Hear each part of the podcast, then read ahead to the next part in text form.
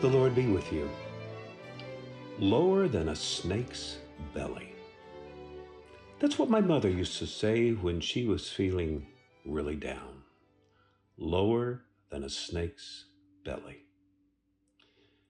Do you ever feel that low?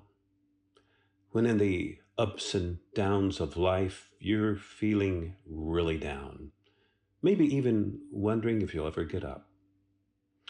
Well, when I'm feeling really down, there is a, a psalm that I like to turn to. A psalm that God uses again and again to pick me up, to put me on my feet and get me going. It is Psalm 3. That begins with the psalmist David, King David, feeling really low. The superscription of the psalm, in which David tells us the setting for his psalm, David tells us the occasion for writing Psalm 3, in the Hebrew text, the superscription is actually a part of the psalm. It is, it is included in the first verse in which David writes A psalm of David when he fled from his son Absalom.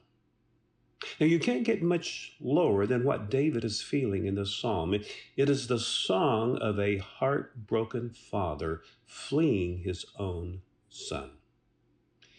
You can read the background of this psalm in 2 Samuel chapter 15 that will, that will give you the sad details when David's son leads a rebellion against his father. I don't think it gets much worse than this. As David was many things, but one thing David was not. He was, he was not a good father. He had failed his son Absalom and it now rises up to bite David as Absalom leads a rebellion against David. And in 2 Samuel chapter 15, verse 6, it says, Absalom stole the hearts of the people of Israel. So that you go down to verse 12 as word comes to David saying, The conspiracy grew in strength, and the people with Absalom kept increasing. And so things go from bad to worse for David, as it says that David is driven by Absalom from his throne, from his palace, from Jerusalem, and David is on the run for his very life. And people are saying, I mean, it's the talk on the streets. People are saying there is no help from God for David. Okay, with that in mind, I, I read the first few verses of Psalm 3 as, as David, well, he lays it all before God. He, he tells God about it. O Lord, how many are my foes? Many are rising against me. Many are saying to me, There is no help for you in God. That is probably the most bitter thing that anyone could ever say to David. There is no help for you in God. You've blown it, David, and there is no help for you in God. I don't know if anyone has ever said such a thing to you, but I do know that Satan, the accuser, always says to us when we are in trouble, when we're really down, there is no help for you in God. I mean, you, you really blew it. You weren't a good father to Absalom. You failed. You made your bed, now lie in it. Well, David knows about his sin of adultery with Bathsheba. He knows about his sin of murder against Bathsheba's husband. I mean, David knows well about his failings. And that is surely in David's mind as he hears people saying, There is no help for you in God. And that is just what Satan says to you and to me when, when we're down.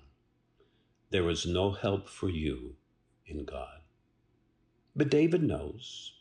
He knows that isn't true. No matter how much David has messed up, he knows that isn't true because, because in the next verse, Psalm 3, verse 2, David says, But you, O Lord, are a shield about me, my glory, and the one who lifts up my head.